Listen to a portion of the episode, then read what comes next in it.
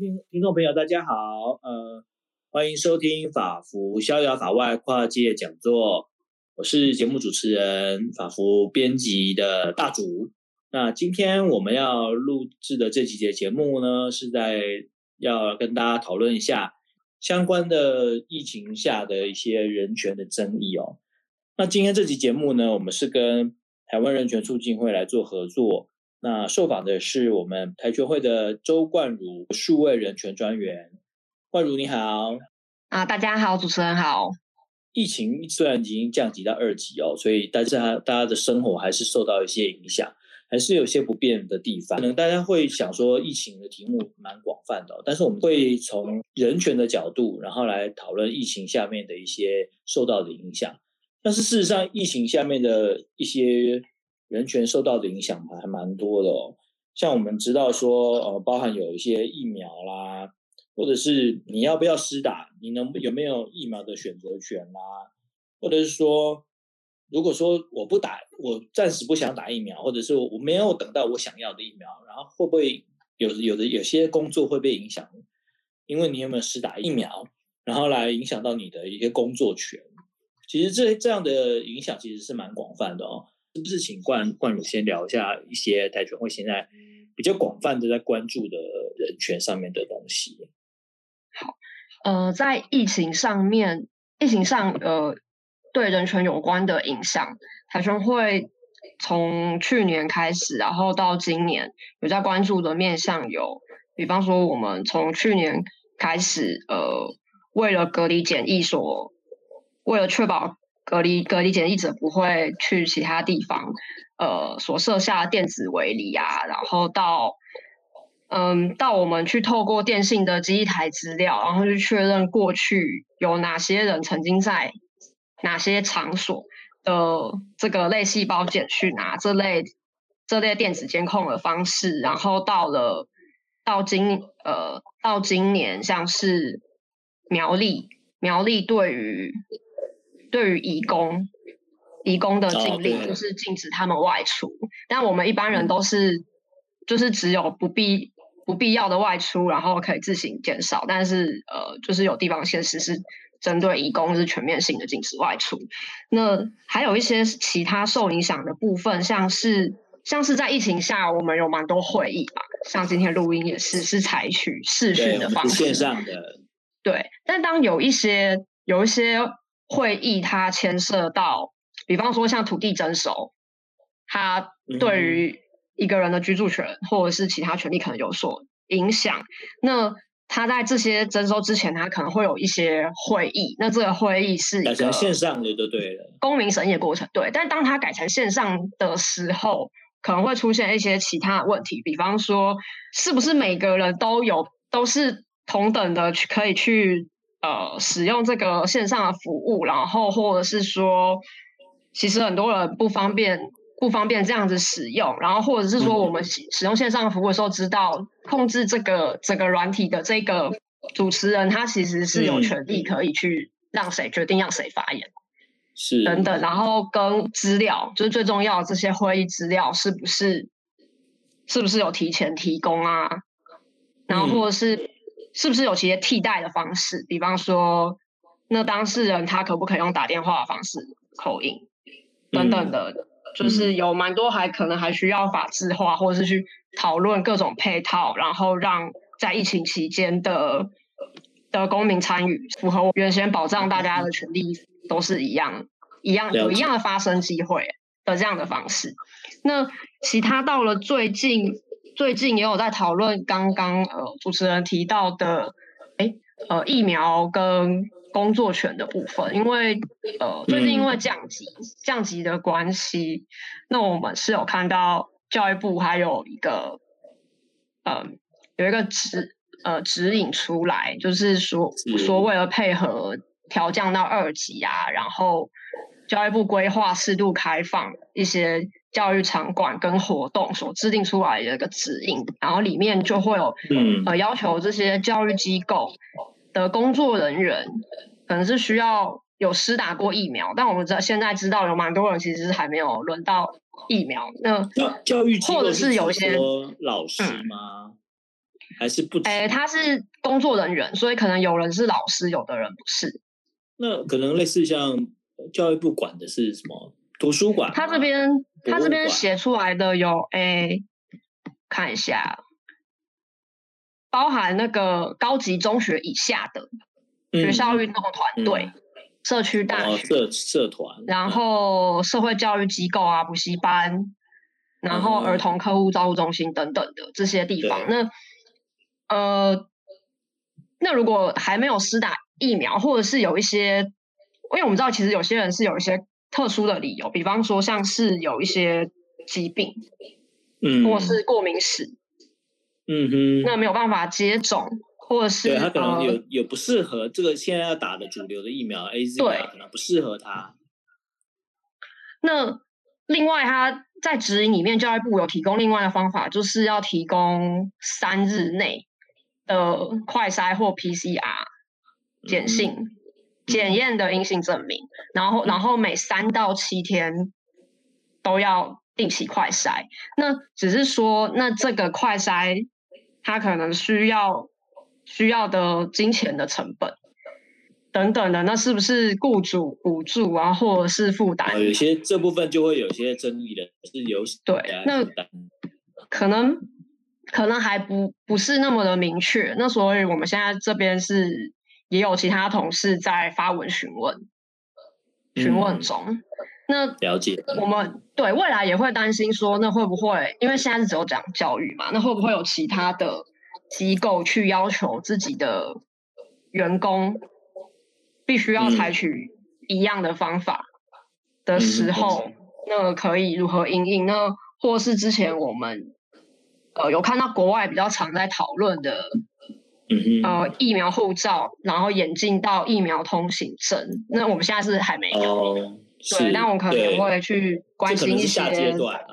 对基本权的问题，或者是资料保护。等等的状况，然后有在看一些国外的文献，这样。是，刚刚冠儒跟也举补充了一些蛮多的疫情下面台湾台湾人权促进会这边在关关注的一些人权的议题哦，衍生的不管是隐私啦，或者是数据运用啊，或者是公民审议下面的一些呃参与状况，都还蛮需要呃。那今天我们就是呃先。讲到就是说，其实当然我们今天的题目还是有一些线索啊，就是说它是我们会锁定在呃冠如我们他的他的主要的工作的项目就是数位的人权，是不是？请冠儒先讲一下，就是说呃什数位人权大致是什么什么东西啊？如果我们不先把把那个疫情盖子拿掉的话，数位人权它有包含？好，就是。呃，我们其实以前不是叫数位人权，就是以前我们在这个议题负责的是隐私权，啊、嗯，隐私隐私权，然后跟一部分一部分的言论自由，因为言论自由它的范畴其实蛮广的。那如果是跟网络这一边有关的言论自由，就会进到进到呃现在数位人权负责的范围里面。然后它其实这边的台权会比较在。比较在负责的，那它其实，在一一般的数位人权来说，是是只要是跟就是受到科技影响啊，或是受到现在的呃网络啊，或者是储存资料有关衍生出来的衍生出来的议题，都会被划在数位人权里面，所以它可能不是只有我们刚刚讲的。隐私权跟言论自由，它有的时候也会有呃不同族群的平等，然后是性别的议题，但这边就是台权会比较少，嗯、比较少在琢磨，就我们比较常是放在隐私、隐私跟言论自由这两块。是，那它如果如果是等于是广义的来讲，就要变成说，就是说在数位世界、网络世界里面发生的人权问题就更广泛。嗯那如果我们让我们又把再把疫情的这个帽子盖回来的话，疫情之下，就是刚刚有有呃，其实冠如已经有稍微讲到一些我们今天要讲的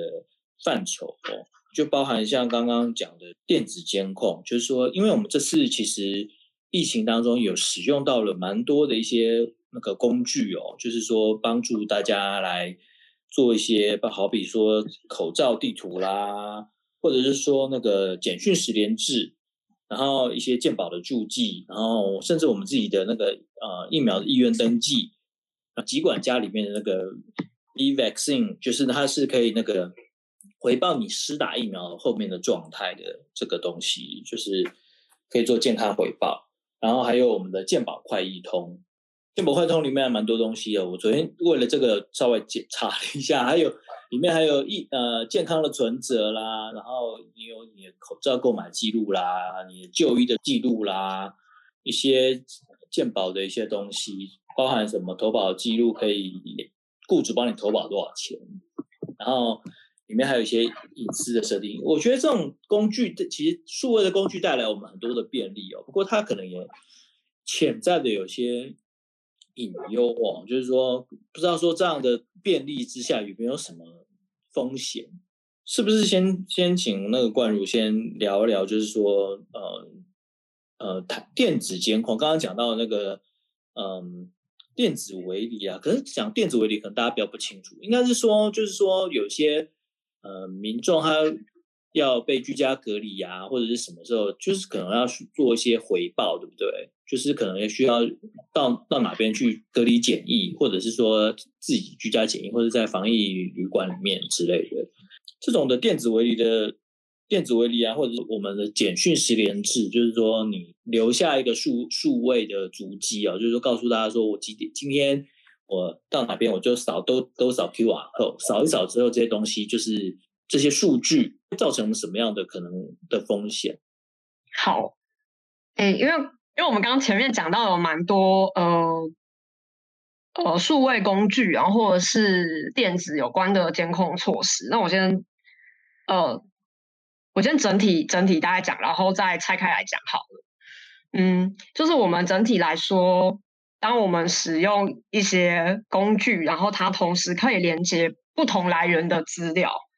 然后会会让我们可以快速快速取得这些资讯，达到快速短时间之内的快速跟方便的时候，就是其实要注意是他把他把他可能把一些不同的东西借接在一起。那我觉得从比较早期的东西来讲好了，就当我们拆开来讲说电子围篱，电子围篱在过去。过去 SARS 的期间，或是过去其他传染病的期间是没有没有这样东西的嘛？但是我们知道说，呃，过去的隔离检疫可能我需要定期的去呃用电话啊，或者是实地，总之就是想办法去查访说，呃，现在比方说是我好了，我是不是真的是有在我隔离的场所，没有去到其他地方？但是电子围篱它的意思是它加入了另一个方法。也就是说，现在大家常常都有手机这种电信装置。那这个装置它不需要联网，只要它有讯号，它有跟我附近的基地台，就我附近的基地台是认得到我这只手机，所以我的手机显示有讯号，即便我现在没有在没有开任何的网络服务。那这一个讯号等于说它可以知道我在哪里，它可以只推算出一个人。虽然不是精确的位置，但是是某个一定范围的位置。嗯、那现在电子围篱的技术，它就是电信业者跟政府合作，那他去看说，他去画设这个这这只手机，这只手机它的机台位置。那只要这个人离开，呃，电信公司可能就会通知通知政府的一些单位，警察。呃，对，警察，然后还有一些相关的可能是民政啊，嗯，那。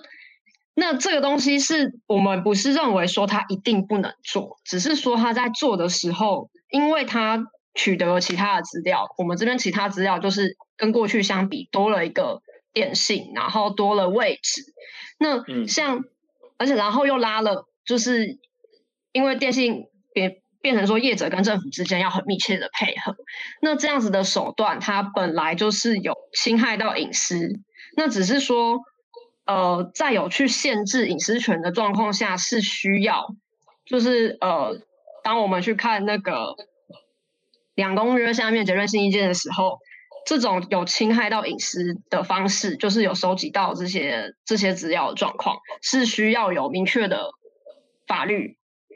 去，嗯，划定，然后去保障。那如果又回到疫情的话，其实除了法律要够明确之外，呃，国际上有非常多的、非常多相关的人权团体一直在讲说，我们需要去确定这样子的手段不会变成我们未来的常态。嗯，不会因为大家习惯了，觉得这好像是一个很好用的方法，我们就一直用下去。因为它一直用下去的问题就是，它很可能会让原本在不同地方的资料，像是政府或企业之间的资料，可以越来越容易交换。那去掌握一个人的资料，其实就是权利，他可以去知道这个人更多的关于他的事情。我们现在觉得位置资料好像没有很。好像没有，其实听起来好像没有很严重，就是好像不是我的身份证号，或者是不是我的医疗记录。嗯、但是其实国外有很多研究，就是有讲出位置资料其实可以透露出一个人很多的资讯。比方说位置资料就可以知道说我常常跟谁在一起，那我的交友圈大概有哪些人，然后或是、嗯、比方说我定期会去教堂，你就知道我的宗教信仰，然后也有可能知道我的性倾向。就如果常去一些酒吧，嗯、那那在美国也曾经有发生，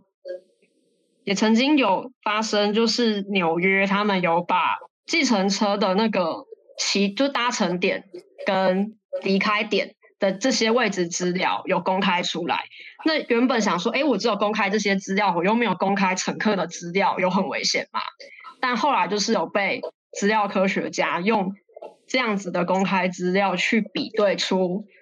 纽约的一间呃脱衣酒吧的常客名单，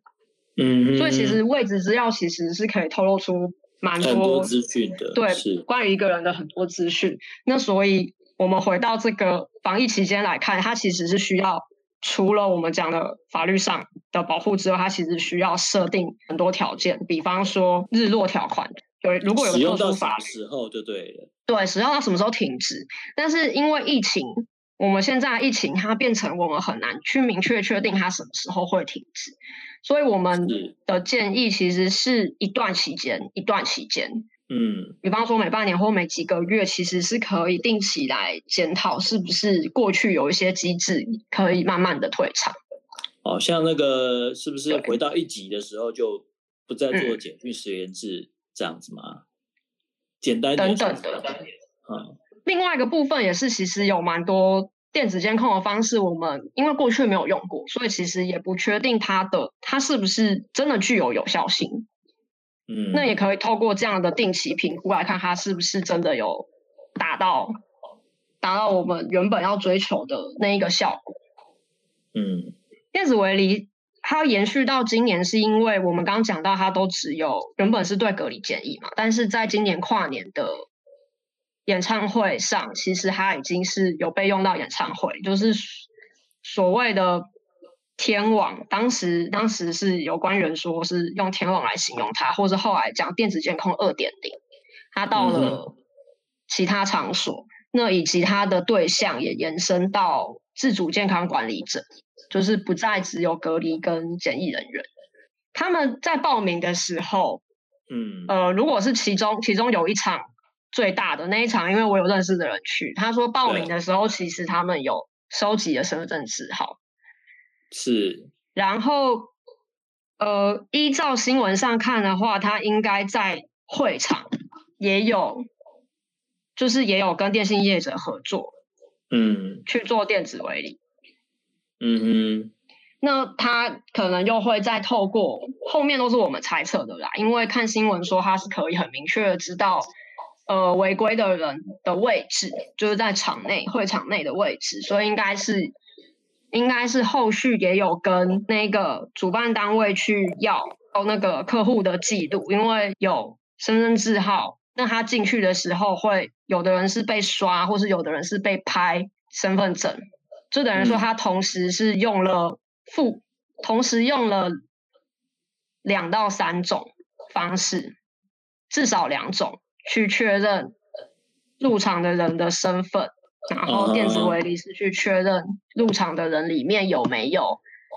有没有隔离检疫跟自主健康管理者。另外，我们在讲这些措施的时候，除了前面讲的日落条款应该要定期定期评估啊，然后跟法律上要更清楚啊，因为我们后来申请政府资讯公开，有看到。呃，电子围篱它的它的法律依据，指挥中心这边回复的法律依据，其实是在传染病防治法里面去讲说，在什么样的情况下可以对人进行隔离检疫的条文，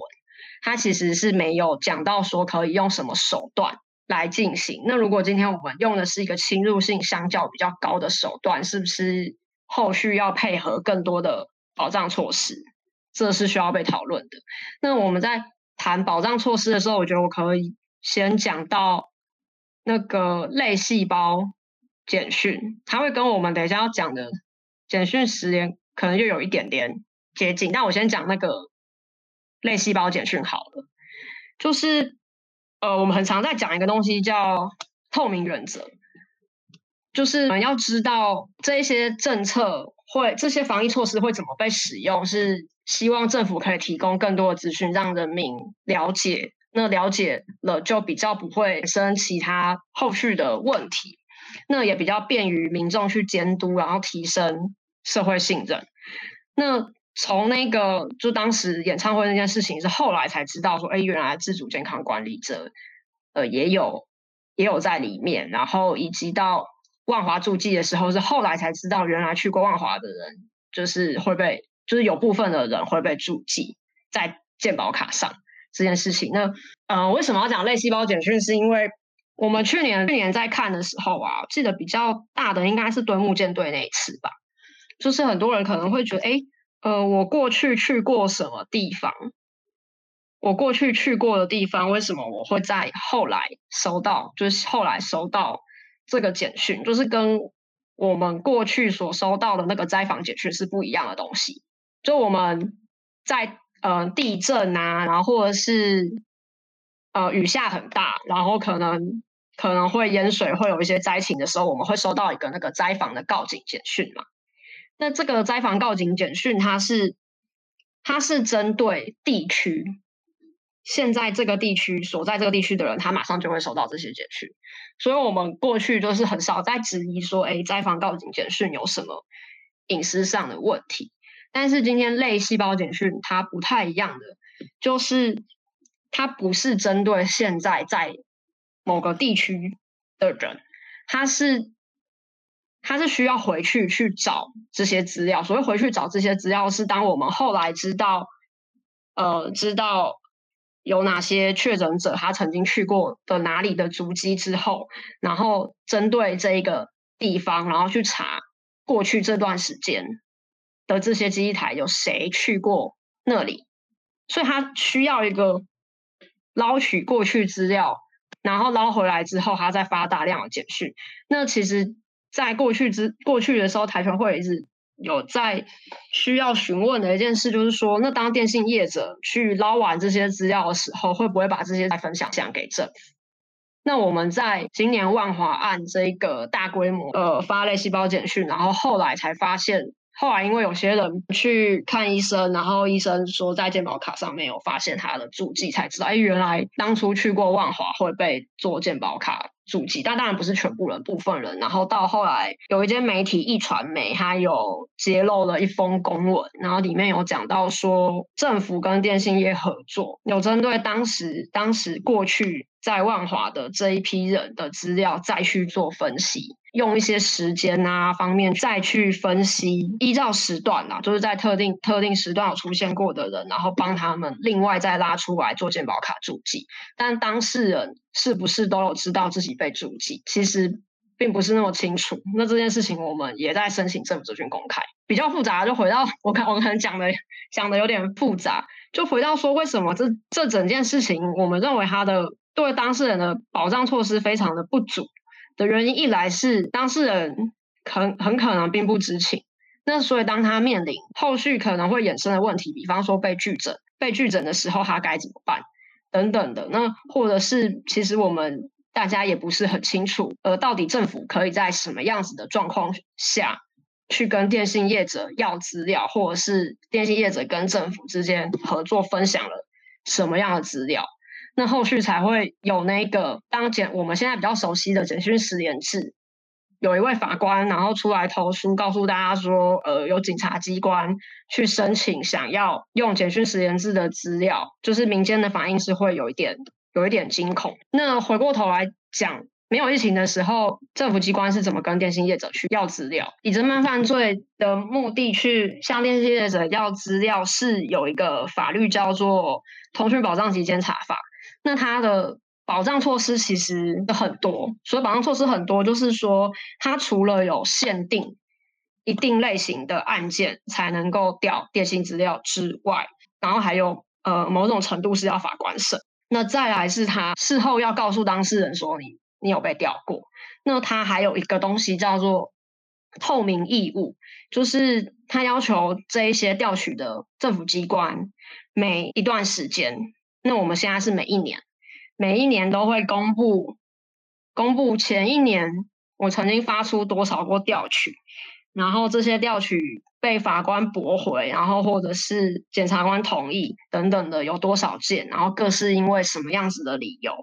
就是这一些很细部的资料都有公开出来，让大家是有办法可以监督去了解的。但我们先。碰到疫情会发现，其实疫在疫情期间的调取比我们在过去在侦办犯罪的调取是没有那么多的保障措施。那因为疫情其实也已经有一段时间了，它可能去年是突然发生，但是到了今年，它其实中间有一段时间。那我们现在还是没有足够的法律或者是其他的指引，去把这一些保障措施去补起来。其实，在过去除了除了侦呃执法机关侦办犯罪可以调电信资料之外，因为台全会长期有在观察，就是调取这一块。那我们过去申请的政府资讯公开，其实有看到说，像是经济部、卫福部等等，还其实还有其他其他机关，在没有疫情的时候，也会基于其他的的目的、其他的作用法，去向企业提提出要申请用户资料。比方说，有一些是呃食品药物管理呀、然后或者是有一些是商品检验啊等等，其他目的都有。那只是一般大家其实都不清楚这些事情，所以我们长期也一直在倡议说，其实关于政府机关向企业去调大家的用户资料这件事情，是应该有一个比较明确的公开说明，就是比方说 SOP 怎么调，然后保护措施是什么？因为我们在疫情前其实也不清楚。会发现很多机关其实都不清楚自己的下属机关到底调了多少。那所以到到了现在，我们简讯实联制的时候，当机关口头上承诺说简讯实联制的资料只能拿来防疫，但不能做目的外利用的时候，可能会没有注注意到说我们本来就有的其他法规是有特定的程序可以让警察机关调。那今天警察机关他如果是用搜索票的方式去调。取一个过去时间点的简讯内容资料，其实也是合法的。那所以，当我们今天政策一个政策出来说，简讯实联制不要有目的外利用，就是不开放其他申请的时候，可能还是需要其他的法律去补足。那它所要规范的也不是只有侦办犯罪，因为我们就过去看到，其实其他机关也有其他作用法，基于其他目的是。可以来调这些资料。我整理一下，冠如刚刚前面讲的，就是说，呃，包含说，因为我们现在在做犯罪侦查的时候，警察是可以跟检察官他们跟法官申请来调阅一些通讯记录。那那法官会做裁驳，说，哎，准准不准去调？那这次发生的状况就是说，他去调的时候，一样的警察他们在做他们平常的事情，就是犯罪侦查的时候，去调了资料里面，就发现了，哎，有。有那个应该是什么通缉犯之类啊，他就去他有去扫那个一样很乖的，有去扫那个呃简讯十连制的 QR code，然后他就知道说，哎，这个人现在出现在什么地区的那边，然后后来就去埋伏，然后他是这个状况，就是说冠儒前面讲到说有法官投诉就发现这个这个状况，那后来就是说因为目的使用的问题，就是说觉得说不不能够，这这有点算是呃违反了违。因为一开始我们做简讯实联制的时候是有讲到说只做防疫使用嘛，那所以就会有点说变成目的外的使用，那这个争议就在这边。那冠冠儒刚刚也讲了一些关于这方面的的处理这样子。那其实还是基于说，因为因为其实冠冠如刚刚讲到这些，让也让我想到说，我们现在数嗯，因为我们在网络上面很多的数位呃，你你做的呃 Google 的东西，你 Google 哪些关键字，你网络上面跟人家赖赖赖聊什么天，这是你语音的取得，就可能会变成一呃一个商业分析这个人的背景的资料，然后会让他来变成商业的运用。那像脸书的广告啊，跟那个最近跟苹果先前前一阵子也有这样的争议，就是说透不透明的问题。那可能刚刚冠如有讲到一些原则，就是说应该要有一个使用期限啦、然后这样的资讯是不是有有在合法的合法的管理管制下面这样子？那我们其实除了这个以外，就是还有一些其他的其他的议题哦。嗯，就是鉴宝的注记这一部分，然后是不是？哎，鉴宝注记这个冠冠儒这边是不是也稍微在加？好，呃，健保注记我们从万华万华案是因为比较大规模，跟后来才知道原来原来万华当时这一批人也有一部分被注记。那在去年去年他一开始其实是是呃。针对出入出入出国记录，等于说移民署那边的资料，然后从一开始只有注记特定特定的特定的国家，然后到后来就是加入越来越多国家。那到后来是除了入出境记录之后，他还加入了职业的注记。嗯哼。那职业注记就是包含包含像是呃医护人员。机组人员，然后以及以及那个社工啊，然后社工啊，农民之家、康复之家等等相关的都会被注记在健保卡里面哦。对，那等于等于是你去看医生，跳插进去就会跳出来说，哦，他最近去过什么什么什么法国，然后然后他是社工这样子。嗯，那呃，关于这件事情，我们是。去年有在问，去年是呃申请政府中心公开，然后去看他的法律据啊，然后到了今年，今年有申请的新一波，也是我们想要知道说，呃，健保卡注记它的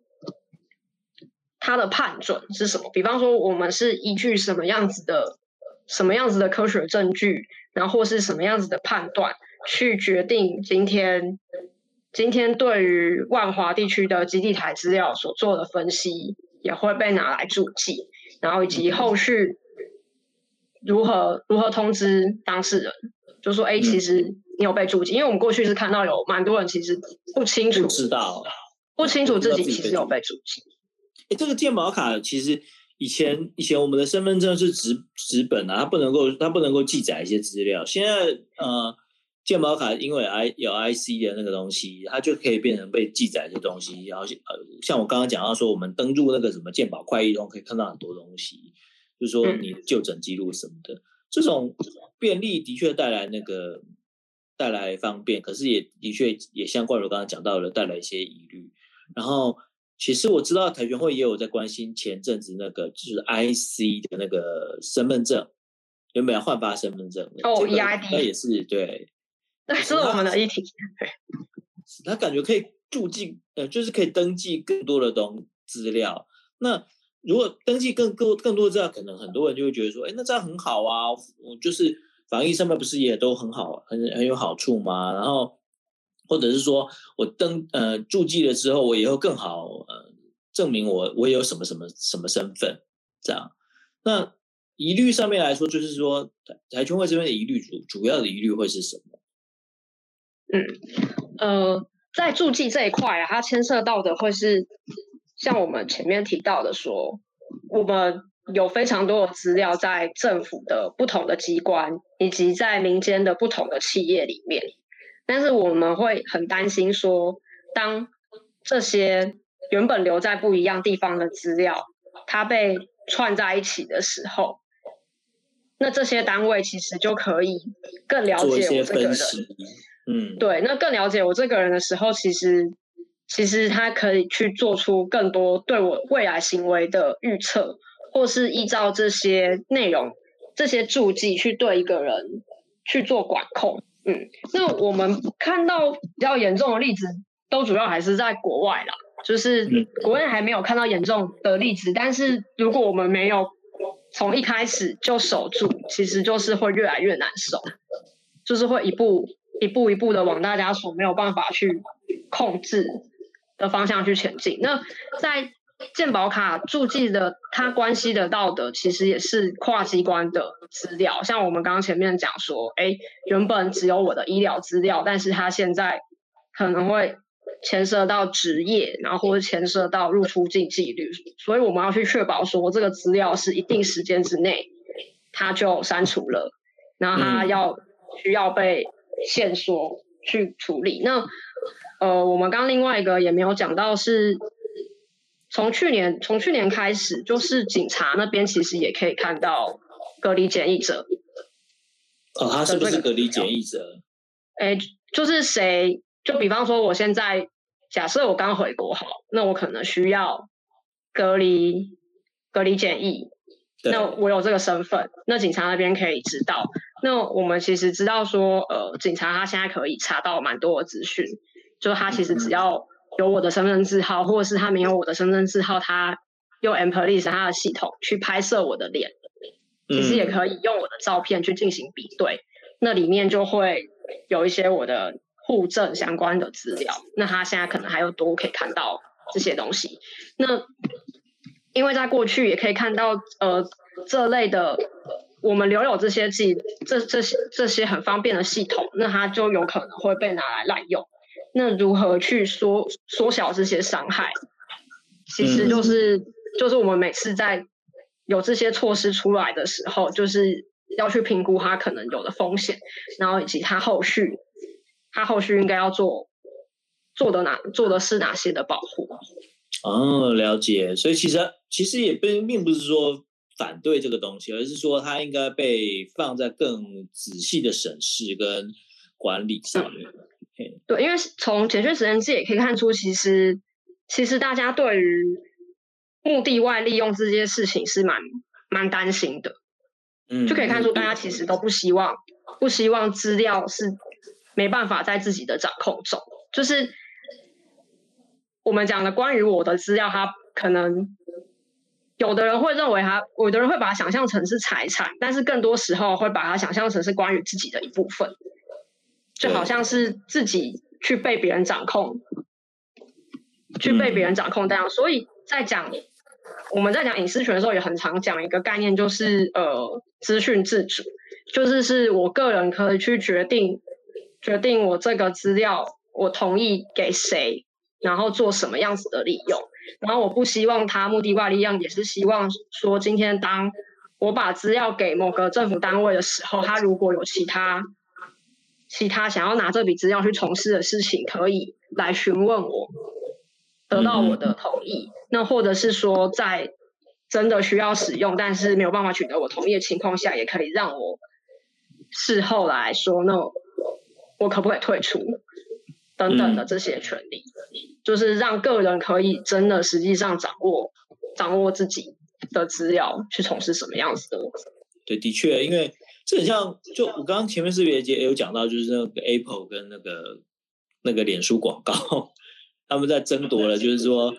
呃，脸书广告希望得到更多的授权跟分类，但是 Google 就会觉得说，呃，Apple 啦，Apple 就会说，他们十四点三版本之后，就是要有一个什么透明化的制度，要要让用户，他们苹果手机的用户知道哪些东西被授权，哪些东西没有被授权。所以这个一一方面的讲的是说，你给我资料，我会让你更便利；一方面讲的是说，你至少要让他让他们知道说哪些东西被授权到你，要更透明。对，因为我们过去看到有很多呃企业的隐私政策，其实都是整包式的。那其实那个整包式的东西，大家可能不太清楚，它可能在里面就有那种第三方，就可能我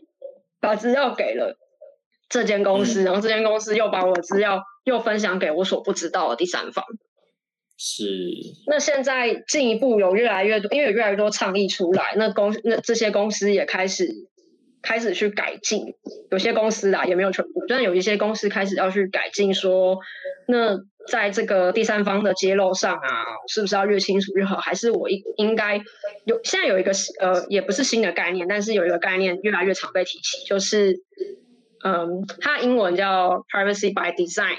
总之就是说，当我们在设计一个企业在设计一个产品，或是今天政府想要设计一个 app 的时候，在设计的时候，其实就要考量到隐私保护。比方说，我是不是可能一开始我就不要收集那么多资料？那我不要收集那么多资料，后续就没有这些问题。嗯嗯，就可以把伤害减到最低。那如果今天我有些资料，我这个服务认为我非得收集不可，那我就要很明确的。很明确的跟我的用户讲，我这我收集的什么资料是因为什么原因？嗯，因为像 App 都收集我们很多的权限嘛，就是可能呃有的 App 它明明跟通讯没关系，但它还要存取通讯录名单，嗯嗯，然后是它还要有相机权限，它要有麦克风权限等等，它会索要很多太多其他的权限这样。嗯，然后或是他没有索要其他权限，但他会把你的资料分享给他的第三方合作伙伴做行销使用，就这都是一个比较比较比较广泛，但是其实消费者很难去搞懂这到底是什么意思，然后或是很难选择退出的设计。那一个好的好的保障保障个人隐私的设计，就是是从一开始就要把这些事情都考虑进去。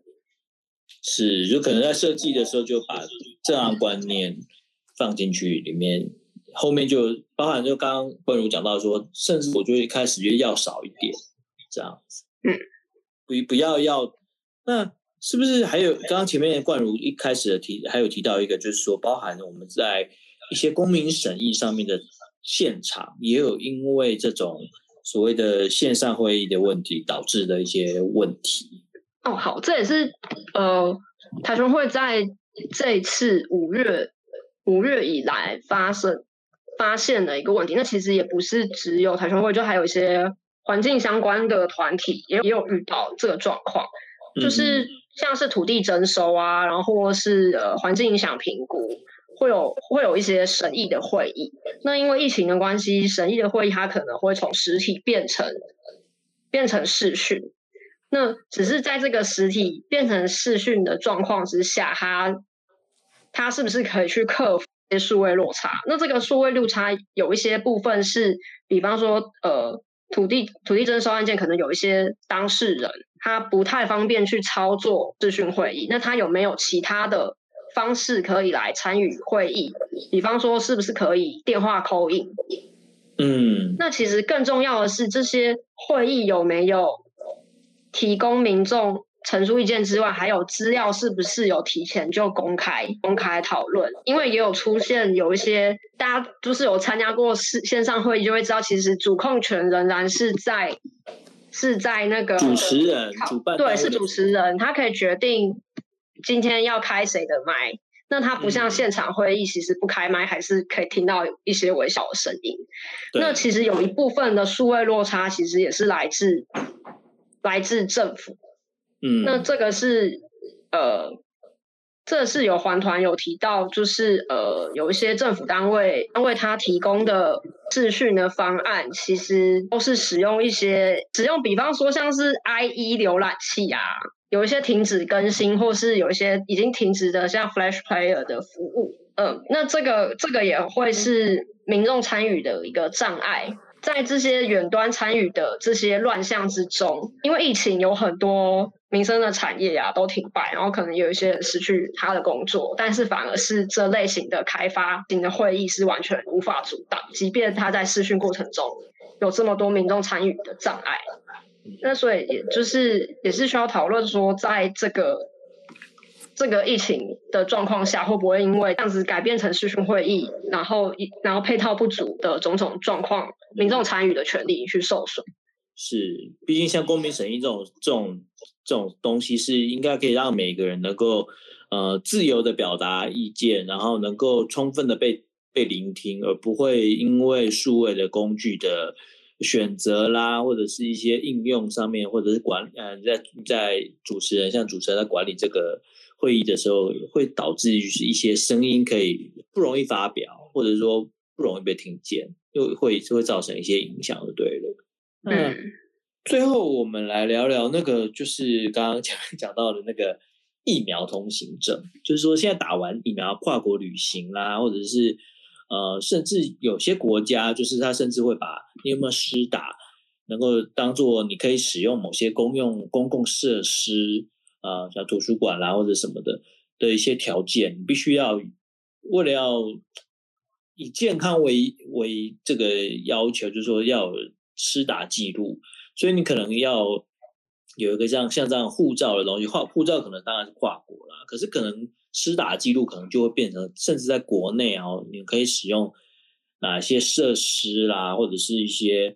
东西，会变成一个条件。那你们在这方面的关心是什么呢？这个部分，台湾目前我们知道的状况只有说健保快通，因为它有记录，所以有曾经被讨论过，然后以及前阵子台北市的市场有做过，就是用 PCR 记录，然后。是用悠游卡去刷连接 PCR 记录，然后作为进场条件的这两件事情，就是是有观察到这两件事情。但我们先讲，因为国外有蛮多国家是有使用过疫苗通行证，然后有发生了一些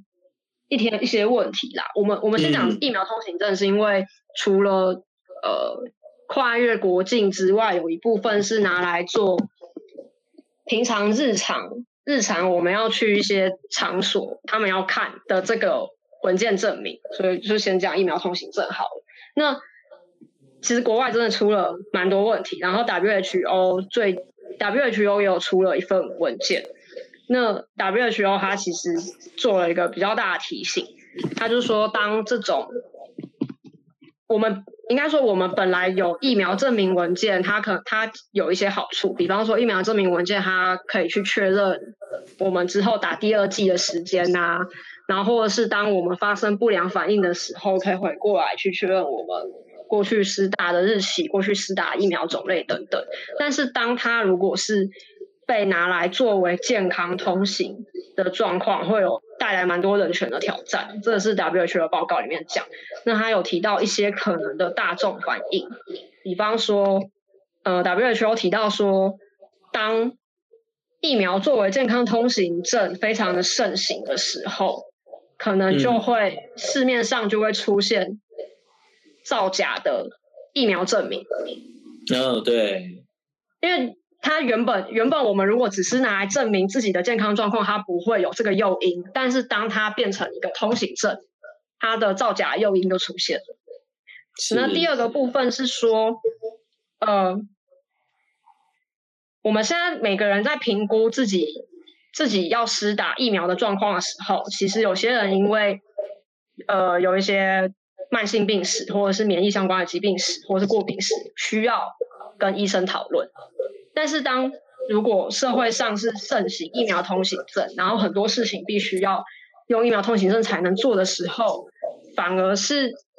反而会让就是本来需要跟医生去好好揭露自己的健康资料，去做这些疫苗接种讨论的状况降低。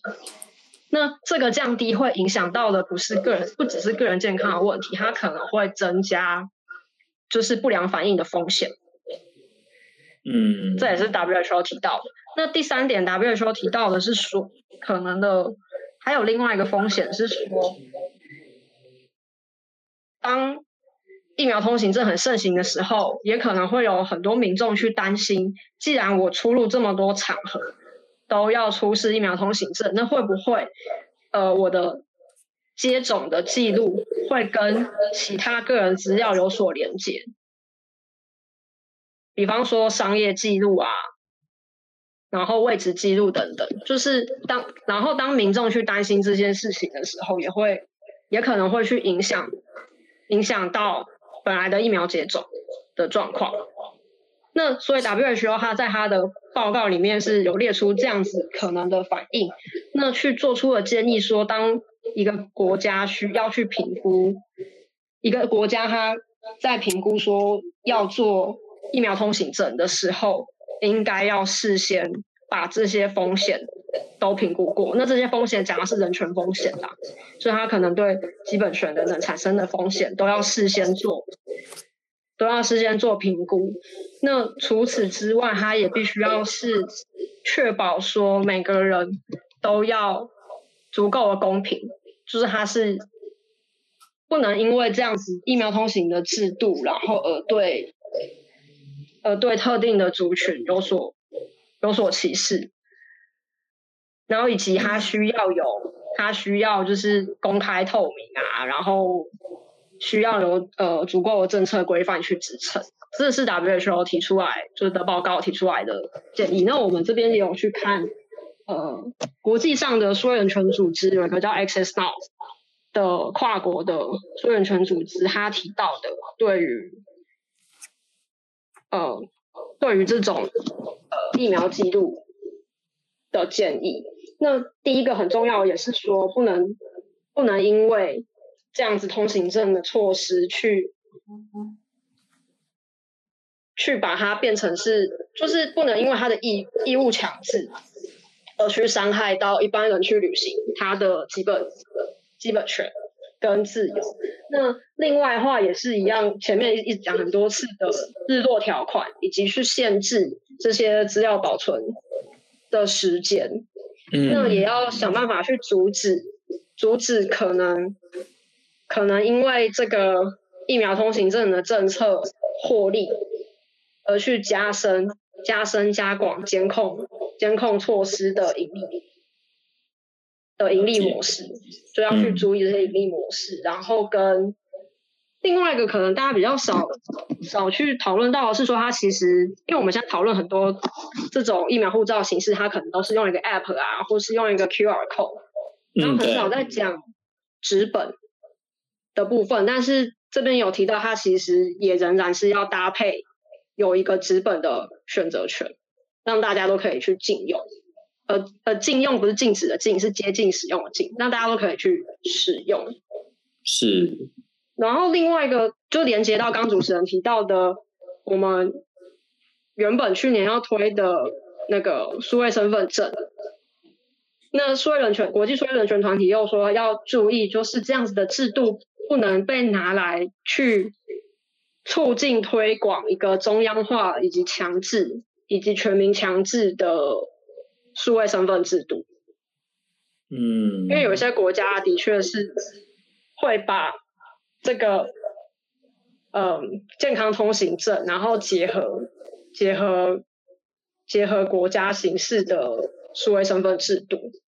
然后另外另外最后也就是也就是 WHO 一直讲的，要足够的透明啊，跟从一开始的资料保护，资料保护。的措施主要是是优先的地方，以及我们在最后评估到底什么样子的状况，什么样子的措施才是真的对抑呃抑制疫情有效。嗯嗯，就是真的真的使用疫苗通行证是一个对我们有效是有效可以抑制疫情的嘛？就是这也是在评估里面可能需要去讨论的事情。我们目前大概就是先看了这些文件啦。然后另外也有一些像是呃欧盟的个资保护机关，那讲的也都是类似的大原则，是需要被讨论。好，好，谢谢冠如上面的分享哦。就是其实我们可以了解到说，呃，进入数位的时代，我们很多在收集资料啦，或者在提供资料上面可以更方便、便利的同时，就的确像冠如刚刚讲，今天跟我们分享的这些。那这些的的工具也带来了另外两面刃的另外一端，就是有可能有一些应用上面的，包含就是数据上面跨不同的资料的比对，然后导致出来的一些可能用途上面不见得是被告被充分告知，然后被呃正确运用，或者是说有一些嗯、不属于那个当事人所理解的使用方法。然后另外也包含说，还有另外我讲到那个会议数位会议的公民审议那一块，就是说，呃，数位的这个东西，有些人是呃跟不上这个数位的潮流。那在疫情下面，他也他们也有很有可能包含我们讲的教育啦，就是说我们去小孩子去线上上课啊，也有些家庭是可能在这个数位差距上面是比较吃亏的，所以他也有可能导致一些不利益，那甚至影响他的受教权啦，或者是说呃一些呃。权权益上面的问题，所以呃，这些提醒倒是，其实其实我觉得在防疫疫情的这个下面，大家都很愿意说相忍为国哈，为了更更大的目标，或者为了自身的安全，然后来提供自己的一部分的资料，然后来来有助于整体的社会的好处。但是这个这个好处下面也要也要影响到说它的。使用的范围啦，然后这个制度是不是延续性，或是不是需要定期来做检讨？我们到当然，我们今天讨论这些，倒不是说就是说哪些制度是好或者不好，而是说这一道制度虽然在这个疫情的这个大的需求下面，也是啊需要做一些管理跟一些更更细致的操作，然后让这些嗯东西能够做得更好，然后对大家更有保障。台湾社会是对于人权，我觉得是坦白说是比较，嗯，不太有概念，然后也觉得莽莽撞撞，就是可以过就好，所以对于人权上面的要求可能就比较低。但是这今天的这个这些分享，其实从一些可能比较有这样观念的国家的，甚至包含联合国的一些提醒哦，我觉得可以让带给我们很多的省思。那冠儒是不是最后还有没有什么要补充的？我最后呃，最后想讲的就是，我们在这个生活中使用越来越多数位工具的时候啊，嗯，就有时候在想说，哎，这个有一个新的工具出来，它好像很新、很酷炫、很方便的时候，可能也是需要去注意一下它的它的，不管是隐私条款，或是它背后的政策制度上的设计，有没有去处理。我们刚刚讲到了这么多，不只是隐私权的人权问题，那常常他也不是在，我们也不能够去强迫每个人都要去跟我用一样的、一样的数位工具，而是说这个选择它是不是真的有提供足够、足够的配套措施、足够的多样性、多样性的选择，让有不同的使用习惯的人都可以真的在。这个工具或者是这套制度里面去实践实践自己的民主，就是所以当当我们在疫情疫情中，就是有一些基本权受限的时候，还是要想想，哎，我现在所支持的这一个制度会不会在未来去反过来去让我们的民主不再民主？那如果嗯是这样子的话，我们就可能会需要出来。一起出点声，出点力，去把这个制度改进得更好。谢谢冠如今天的分享，啊、呃，我觉得在好，谢谢谢谢主持人。好，那今天的节目就到这边喽，谢谢大家的收听，拜拜。哎，谢谢，拜。